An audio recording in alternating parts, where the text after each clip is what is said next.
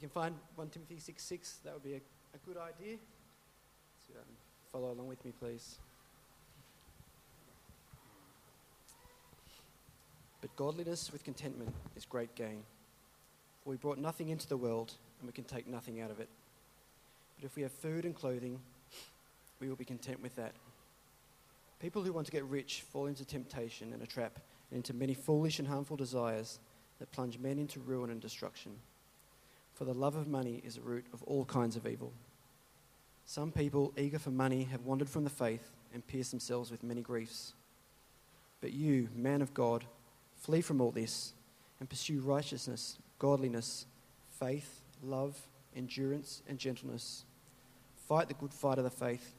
Take hold of the eternal life to which you were called when you made your good confession in the presence of many witnesses.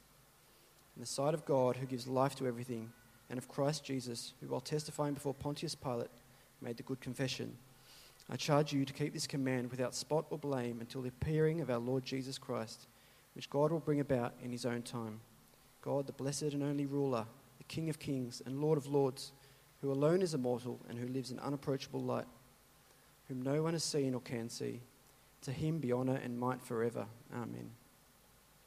Command those who are rich in the present world not to be arrogant, nor to put their hope in wealth which is so uncertain, but to put their hope in God, who richly provides with us everything for our enjoyment. Command them to do good, to be rich in good deeds, and to be generous and willing to share. In this way, they will lay up treasure for themselves as a firm foundation for the coming age, so they may take hold of the life that is truly life. Timothy, guard, was, guard what has been entrusted to your care. Turn away from godless chatter and the opposing ideas of what is falsely called knowledge which some have professed and in so doing have wandered from the faith. Grace be with you.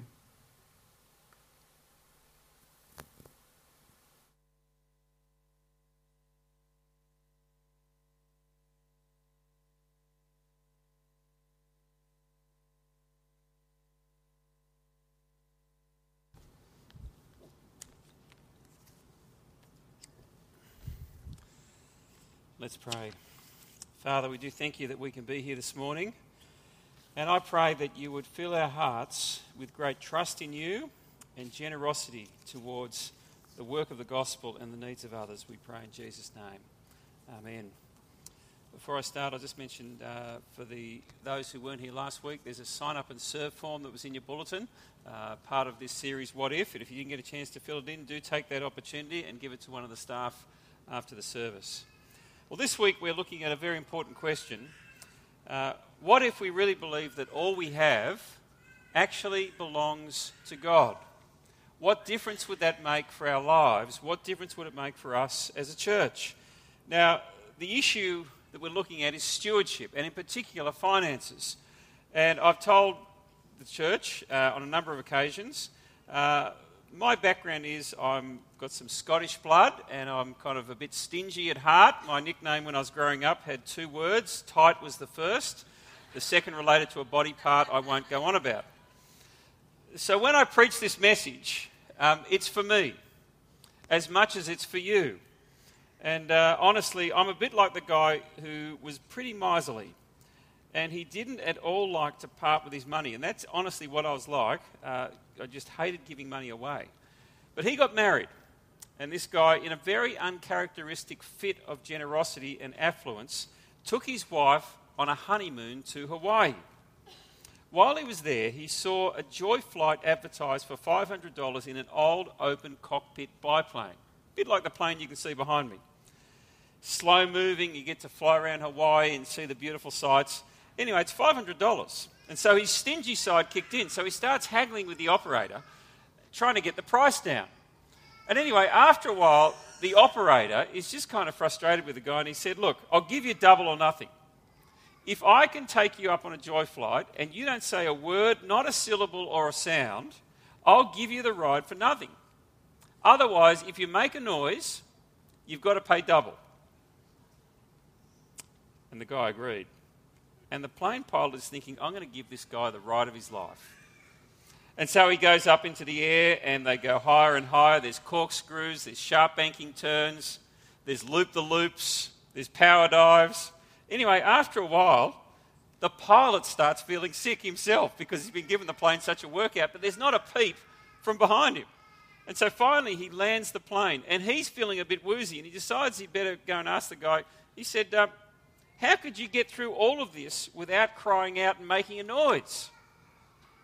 And the passenger looked a little sleepy, sheepish and he replied, Well, I nearly did when my wife fell out, but I managed to keep control of myself. now, I just want to say, I'm not that bad, okay? But I'm up that end of the spectrum. Now, I know others, they've got great generosity. And I want to talk today about money and, in particular, stewardship of it. What if God really owned all that I have? What difference would that make to me, to our families, to our church, to this world? What if really all we have belongs to God and it's for us to be good stewards of? Well, let me start by talking about money in particular and Australians and what we think about money. Now, let me just say this is not based on statistical research. This is my own soft research in terms of my own interactions with people and reading of culture. This is my gut feeling about why, what we actually believe about money as Australians. Firstly, possession is nine tenths of the law. When we think about money, we think my money is mine. It's not yours, it's not my family's, it's mine one of the most horrendous things I think you see today is when families squabble over wills. And it's a very strong statement about what we think about money and its value.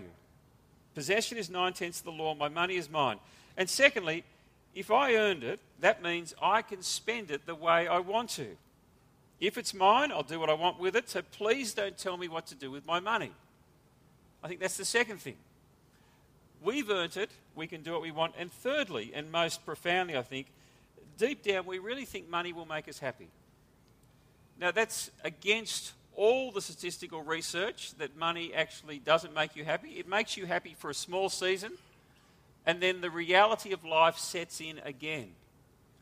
And people who acquire stuff will have a short buzz, and then the normality of life sets in, and the buzz is gone, and whatever it is you've used it for, well, the happiness is gone.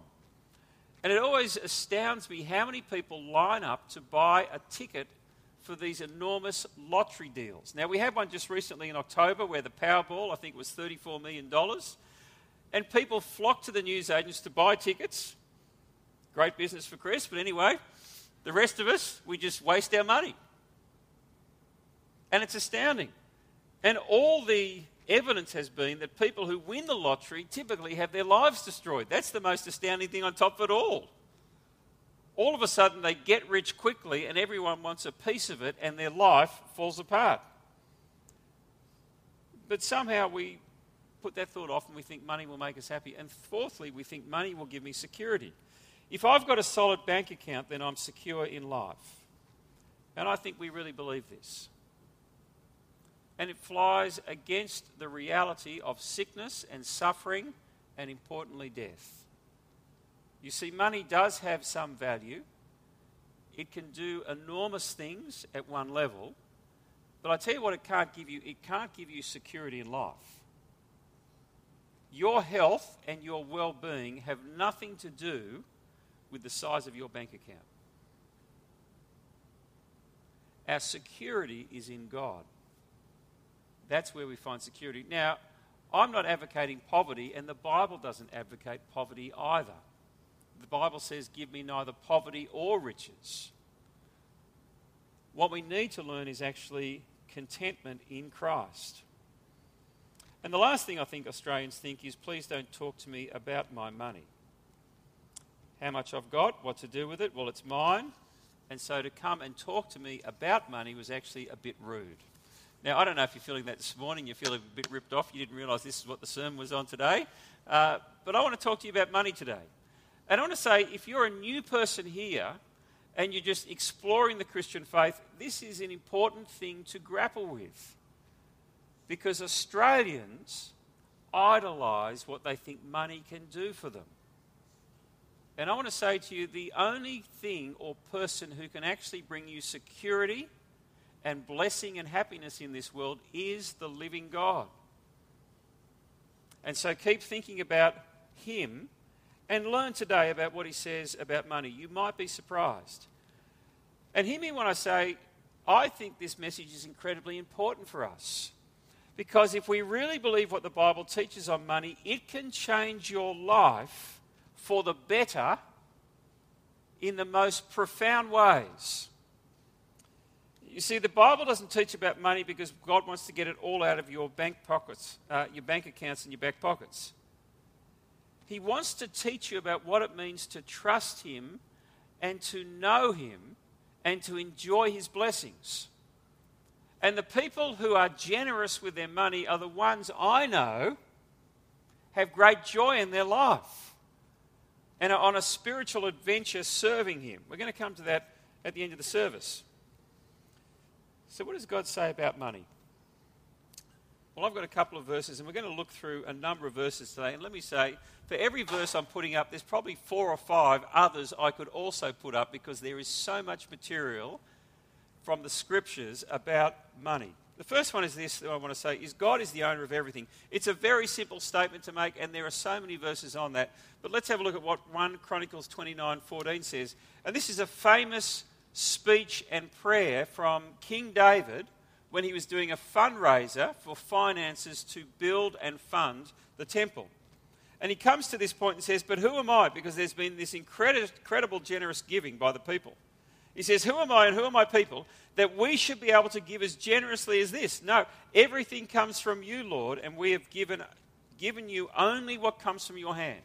In other words, the money that we are giving to this project to build God's temple has actually come from God's hand in the first place. We're just giving back to God what He's entrusted to us. Now, a very bold and strong and simple statement is in Haggai. Again, reflections on building the temple or the second temple. The silver is mine and the gold is mine, declares the Lord Almighty. Now, you can't get it any clearer than that. The money that we have, the silver, the gold, the investments, the shares, the property, it's God's, declares the Lord Almighty. One you may not have thought of applies to this is the great hymn about the Lord Jesus Christ in Colossians chapter 1. And it talks about the, that he is the one who is before all things, he's the creator of all things. And it says, All things were created by him, that's the Lord Jesus, and they're for him. Everything is for the Lord Jesus. He owns it all. Now, let me give you an illustration about this in terms of stewardship. Did you hear about the church that didn't have enough room for parking? Well, fortunately, it was located right next door to a store that was closed on Sundays. And so the church pastor asked the store owner if they could overflow into his parking lot. No problem, he said. You can use it 51 weeks of the year. But on the 52nd week, it's going to be chained off. Now, the main, man was very grateful because he's thinking for 51 weeks, church can park there. But he said, curiously, what happens on that other week? And the store owner smiled and said, nothing. I just want you to remember it's not your parking lot. now, here's the thing we need to realize our money is not our own. We are just stewards of it. That one day we'll have to give an account for how we've used it. And if you want to read some parables about stewardship, read the Gospels where Jesus talks about giving talents and that he comes back to take account of the stewardship of what he's given people. You see, my bank account is not mine to just freely decide what to do with. It's actually God's money that I'm called to responsibly steward and use for His purposes. Now, people, when they hear this, sometimes say to themselves, Yeah, but actually, I'm the one who earned it. Now, if you're tempted to say that, don't say it out loud too much, but read this verse when you're tempted to think this, that, well, I'm the one who's earned the money, it's my money, in Deuteronomy, Moses said this to the people You may say to yourself, My power and the strength of my hands have produced this wealth for me. But remember the Lord your God, for it's He who gives you the ability to produce wealth and so confirms his covenant which he swore to your forefathers as it is today. So when you're tempted to think, hey, haven't I done really well this week or this year uh, or this past decade? And, you know, we're really blessed and we've got lots of money. It's because I've done a great job earning the money. Just read this verse over and over again and be realized, realize and be convicted of the reality that the ability to earn money, the ability to do work, comes from God. And so he's entitled to say, the money's mine. Now, a striking one is that we must not rob God. When you come to later in the Old Testament, the people of God have stopped tithing, giving 10% to keep the Levites and the ministry running well. And this is God's response. It is very strong. Through the prophet Malachi, he says, You're under a curse, the whole nation of you, because you're robbing me. And you see, there were numbers of issues that they were struggling with in the people of God. And Malachi is saying it's actually you're under a curse. Why? Because you're robbing God. Bring the whole tithe into the storehouse that there may be food in my house. Test me in this, says the Lord Almighty, and see if I will not throw open the floodgates of heaven and pour out so much blessing that you'll not have enough room for it. And you see, it's particularly striking because what the prophet is saying and the word of God is saying to us when we hold on to our money and our finances and our abilities for our sake and don't use them the way God calls us to, we're actually robbing Him because they're not ours. But note the blessing and the promise there when you actually take God's word seriously and give generously the way He calls us to. He says, Test me, and will not the floodgates of blessing come upon you? And you see, this is the message of the Bible. When we take God seriously with our finances, that we are here to be stewards of them, there are repeated blessings promised. And it's not a prosperity gospel that you give to get rich, it's a gospel of blessing that He looks after those who trust Him. Now, you might say, well, that's the Old Testament. He taught about tithing and all these kind of things, but we're in the New Testament. We don't have tithing applied to us. So let's have a think about what the New Testament teaches about how we handle God's money. Now, the passage I'm going to look at is from 1 Timothy that we had read today. It's a very good passage. I could pick numerous passages. And there's a number of things I want to bring out from the passage today. Firstly, the Bible warns us about money. Check your attitude to money is what Paul said to Timothy. Godliness with contentment is great gain. For we brought nothing into the world and we can take nothing out of it. But if we have food and clothing, we'll be content with that. People who want to get rich fall into temptation and a trap and into many foolish and harmful desires that plunge men, women into ruin and destruction. For the love of money is a root of all kinds of evil. Now, I want to just make a couple of points. Uh, the possession of money is not evil. There's nothing wrong with having money. Uh, there is no problems in being rich. Nowhere is being rich condemned. People are warned, though, who are rich about the dangers of money and the impact it can have on your soul. And the reality is, we here are rich. And I know there'll be variations in terms of the bank account size, but you see, you need to not compare yourself to someone who works in Macquarie Street.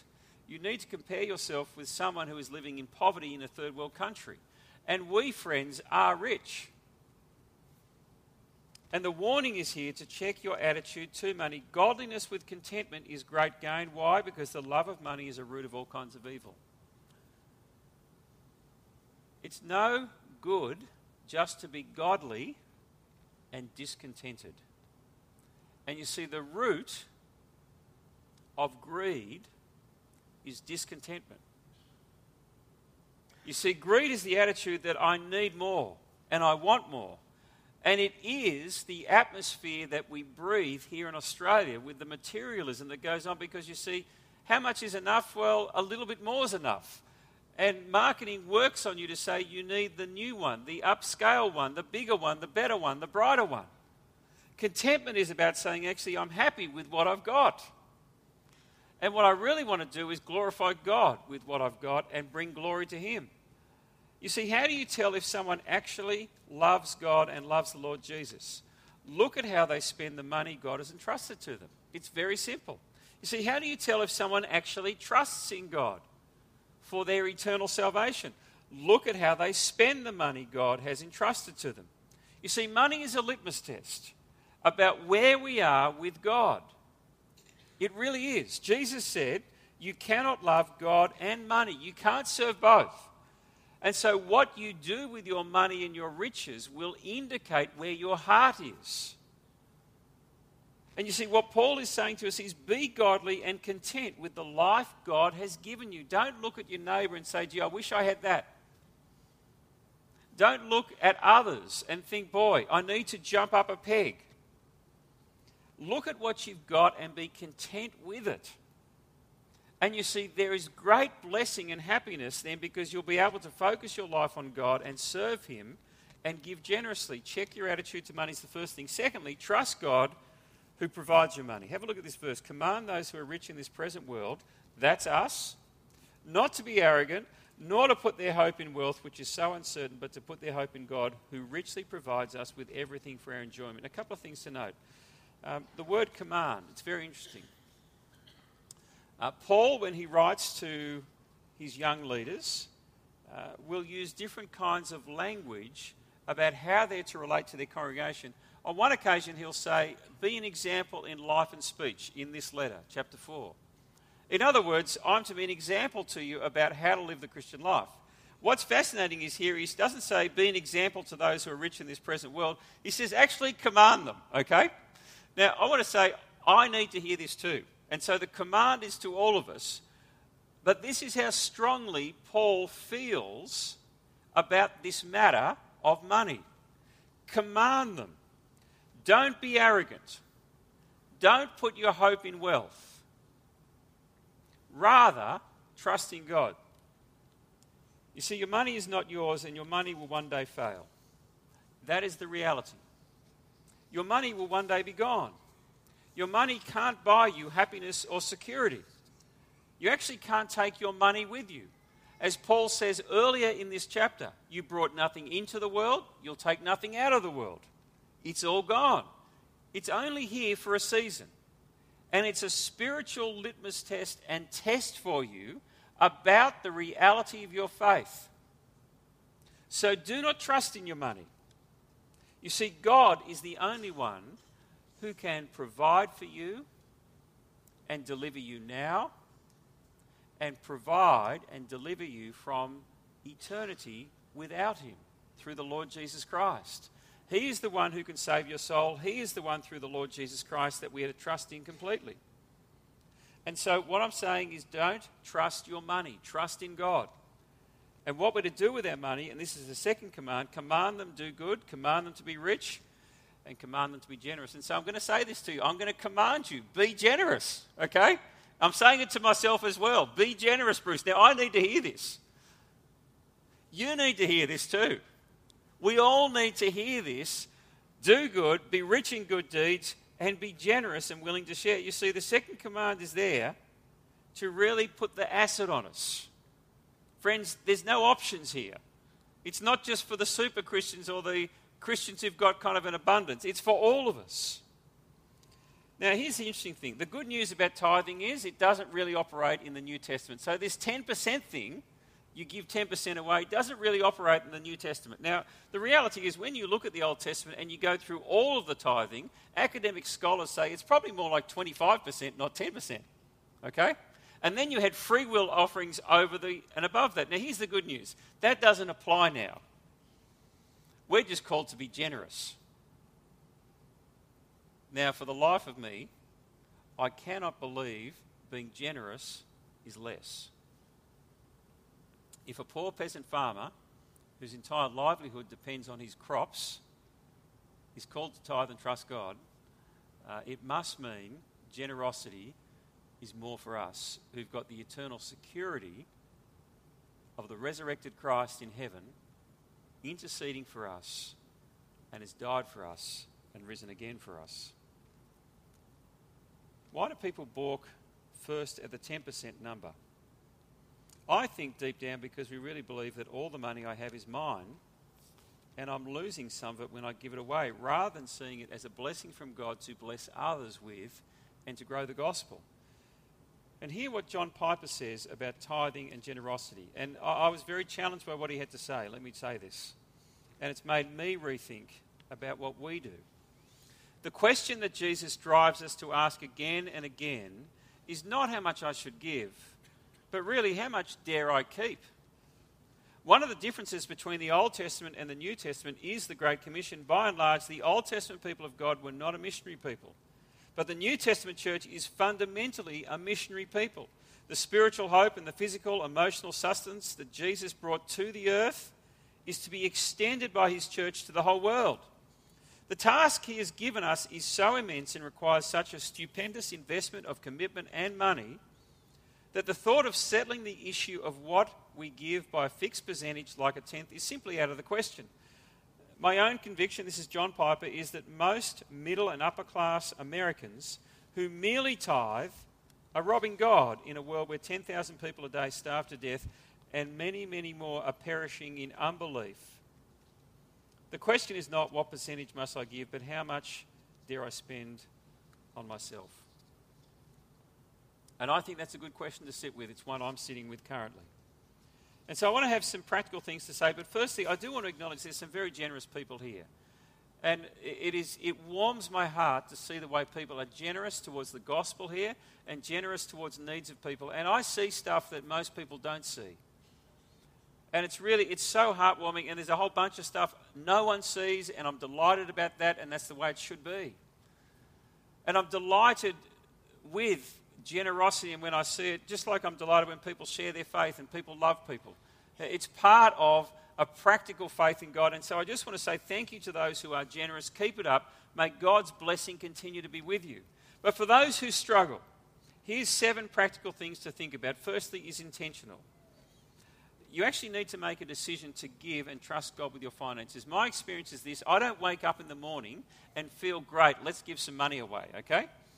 And I suspect there's a lot of people who are like that. I wake up in the morning and think, have I got enough money in the bank? And so I need to make a decision. Actually, I'm going to make a decision to give this this year, and we make do the, our plans for the year, and then we respond as need comes along through the year. And Paul said this each person should give what he's decided in his heart to give. And so you need to make a decision. And that's why, uh, I haven't got the cards up here, but the commitment cards, I encourage people to fill in. Because you see, it's actually about making an intentional decision. I'm going to give to the church this amount, I'm going to give to missions this amount, and then I'm free to give this other amount outside of here. And I would encourage us to do all three. I give first to the church ministry because we're a family, and I encourage people give to the family. We need to operate. You mean, what actually, if we took this seriously, what would it be like as a church? I wouldn't have to hand out a, a treasurer's report saying we're behind budget again. Have a look at the Treasurer's report and read it for yourself. We'd be rather sitting here thinking, what group can we bless this week?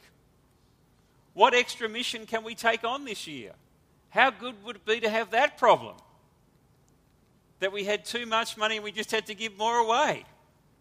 It would be unbelievable. I think the average rate of giving is kind of if you were tithing on the dole at the moment. If you include all the members of the church which tells you there's some who are generous and some who we need to really think through this. Secondly, be regular and have a plan. Weekly, monthly, I don't think that's the big issue. The issue is be regular. And I want to just say, uh, I think one of the most helpful practical things to being regular is using direct debit and electronic means because it does it when you forget about it. And we basically set and forget at the start of every year, and it's done and it's dusted, and we can move on and think about other ways that we can be generous. So have a plan. Thirdly, be generous. And I would say to you, if you've never tithed, start with 10% and then move up. And if you are there, why don't you think about being a bit more generous this year and just increase the blessing that's coming out from your household? So be intentional, be regular, be generous, and fourthly, do it first. Before you think about any other bill, the Bible would say, give to God first. Proverbs says, honor the Lord with your wealth, with the first fruits of all your crops. Now, people ask me sometimes, should I tithe pre tax or post tax?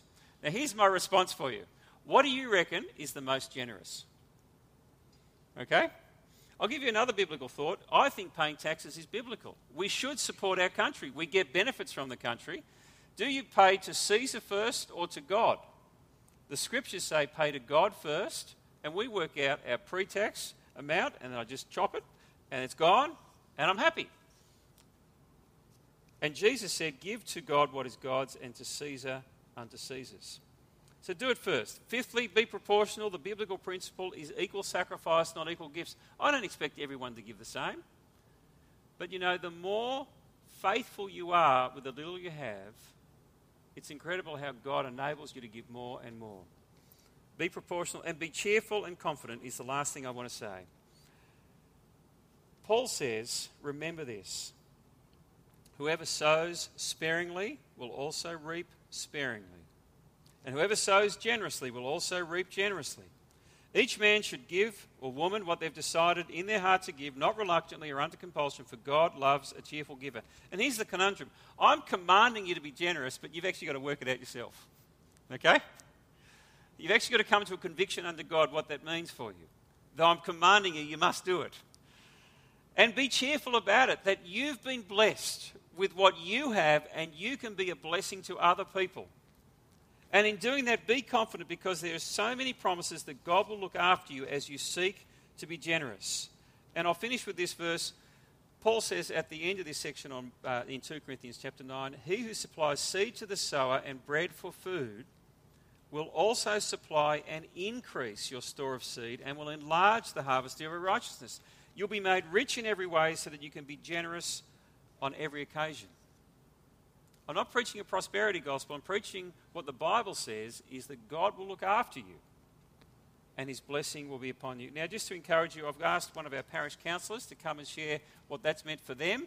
And Emily, who's been leading the service, is going to come up and share about what she and Mark have attempted to do in their life. Over to you, Em. Thanks, Bruce. You pretty much said it all in your sermon. And actually, after hearing that, we're not very generous. And we could actually be so much more generous than, than what we already are. So thank you for that, Bruce. Um, when you. you. said that everything belongs to God, in my, my heart actually skipped a beat because I thought, I didn't actually think of money at that point. I actually thought of my children. And I thought of the story of Hannah having to give over Samuel. Um, not having to, but deciding to give Samuel back to God because he had given her something so precious. So I actually think with our finances, let's just give it away to God because He will actually do with it what He wants to do with it. And actually, in my heart, I need to not, also not to idolize my own children. And if He calls me to give them away, then He calls me to give them away. Um, but a couple of things you said there are excellent. We use this time of year every single year to do two things. Firstly, to decide how much we are going to be generous um, with giving to our local church first. So we look at our income and we decide how much of that or a proportion of that that um, we are going to give to our local church first. That's the first thing that we do, and we always decide that. And for us this year, I have gone back to work, so that has actually been really good. I feel like I'm also personally contributing to the amount that we give as a family to our local church, and the um, and anything on top of that is is extra and it's generous and it's fantastic. So that is things like the commitment series, um, things like when we have the um, tax the, the giving around the end of foundation. financial year, the foundation giving. And the second thing that we decide is our time. We also decide that we're actually going to give our time to church and time to our local church. So that means for us that we commit now that we are going to be at church every single Sunday for the next year, which means that we do have to say no to things outside of church. But you know what? We're not missing out. We are not missing out. We are here and we're with our family and we are being encouraged and enriched by being here. Um, just a couple of things. We're really, really thankful for our jobs, and we don't want to take them for granted. So we do want to give back to God what He has given us. Um, we both decided before, um, when we were single people, that we would give to God a portion of our income. So when we got married, it was a non issue. That was just something that continued on into our marriage. And I just want to say thank you to people like Scott because that was a time for me in my youth group, actually, when that was instilled in my heart and my mind as part of being a Christian, was actually giving, giving a portion of our income away. And Scott was one of our youth group leaders. And the new youth group um, minister that we have, Nathan Campbell, I can assure you that he will be teaching your children to actually give away a portion of their income to, to God's family and to God's work, which is fantastic. And the same goes for Mark and the, the youth group that he was in. Um, our parents were both very generous with their money as well. So if you are a parent, your children are watching everything that you do with your money and how you give it away. And that's really important to also talk to them um, about how you're giving away. How do we do this practically? Well, we choose the direct debit. I think it's fantastic to be in an age where we don't have to physically take money out from a bank each week. We do the same thing. We decide at this time of the year that we are going to give X amount and it just goes out and actually goes out as soon as our income comes in. We know exactly what day we're going to get paid and it just gets taken out um, on that day. Actually, maybe not with this church because you take on the 15th or something. I don't know how it works, but anyway. I don't but that's know either. in our brain. It's, it's gone. It's not even a part of how we budget for the rest of our household. It's not even a part of that. Um, when I was in youth group, I had a friend who, um, at the time where everyone in our youth group was deciding to go off to college to be ministers, which is a very um, awesome and noble thing to do, he actually said, I'm not going to do that because I know that I have a really high um, potential earning income, and I'm actually going to go and I'm going to make heaps of money, and I'm actually going to give that money away. And that example has stuck in my mind um, ever since he said that. And to this day, I can assure you that he and his family they live very humbly. Um, he does earn a lot of money, but they actually give a lot of their money away, and they are absolutely joyful, very very joyful people. We, um, and I, I think that's a huge example for us and our family as well. Um, and the final thing that I'll say is that there are times in life that we have discovered where giving can mean different things. So, um, using the example of the widow in the Gospels, where she put in two coins into um, the giving, whereas the righteous people or the rich people were giving lots and lots and lots. And Jesus actually said, She has given more than these wealthy people because she has actually given out of her poverty. And she has actually given because she is right with God. Her heart is right with God, and her hope is in heaven, and her hope is not in the money that she has or the money that she's giving away. So if you're in a situation like we have been in the last little while, which is only being a one income family because we've got little children, or if for some reason um, a partner is out of work, still give generously in that time. And in fact, that's even more reason to give generously during that time. And one thing that we have been talking about this week is that um, that was on the back of a fundraising night that we went to last week um, for a guy who is doing incredible ministry. Um, he talks about his life living in the miracle zone, where he doesn't have money doesn't have a hold on him and his family. They've worked really hard to have that happen, but they actually see God at work through their generosity in, in miraculous ways. And I was thinking about all the ways that the St. Matt's family have been um, generous in giving money, and there have been miraculous things happen. And just a, a list that came to my mind was when we were living at North Steyne, which is just um, halfway down the beach. We lived in a little community, and there were a number of people that were d- doing different types of missionary work. And at times, groceries would just turn up on their doorstep for like a week, or um, they'd get an envelope underneath their door or in their letterbox that was blank. No one knew who it was from, but it was the exact amount that they needed for um, the week to survive. Another example, which is probably more recent, is the um, Heal Africa, where the Matt's body got behind building the house for the doctor whose house got burnt down. I think that's amazing. We are a generous bunch here, we're a generous family, and I think we have the ability to be even more generous. So I want to encourage you, but also inspire you to be generous with what God has given you. Thank you, Em. Why don't you thank Emily for coming and sharing? I'm going to finish with the closing verse of the passage from 1 Timothy 6. In calling people to be generous, he says, In this way they will lay up treasure for themselves as a firm foundation for the coming age, so that they may take hold of the life that is truly life. And friends, there is great blessing in this life and the next as we seek to honour God with all that we have and be generous. Let me pray and we'll close with a song. Father, we do thank you. You've given us all that we have. And Father, I want to pray that we will be generous as a church, generous towards what is happening here, and generous outside of here in great ways. And Father, I pray that you would enable us to take time this week to consider how we can be generous and give towards the ministry here, to our mission partners, and to other needs that you put on our hearts and on our doorsteps. We pray in Jesus' name. Amen.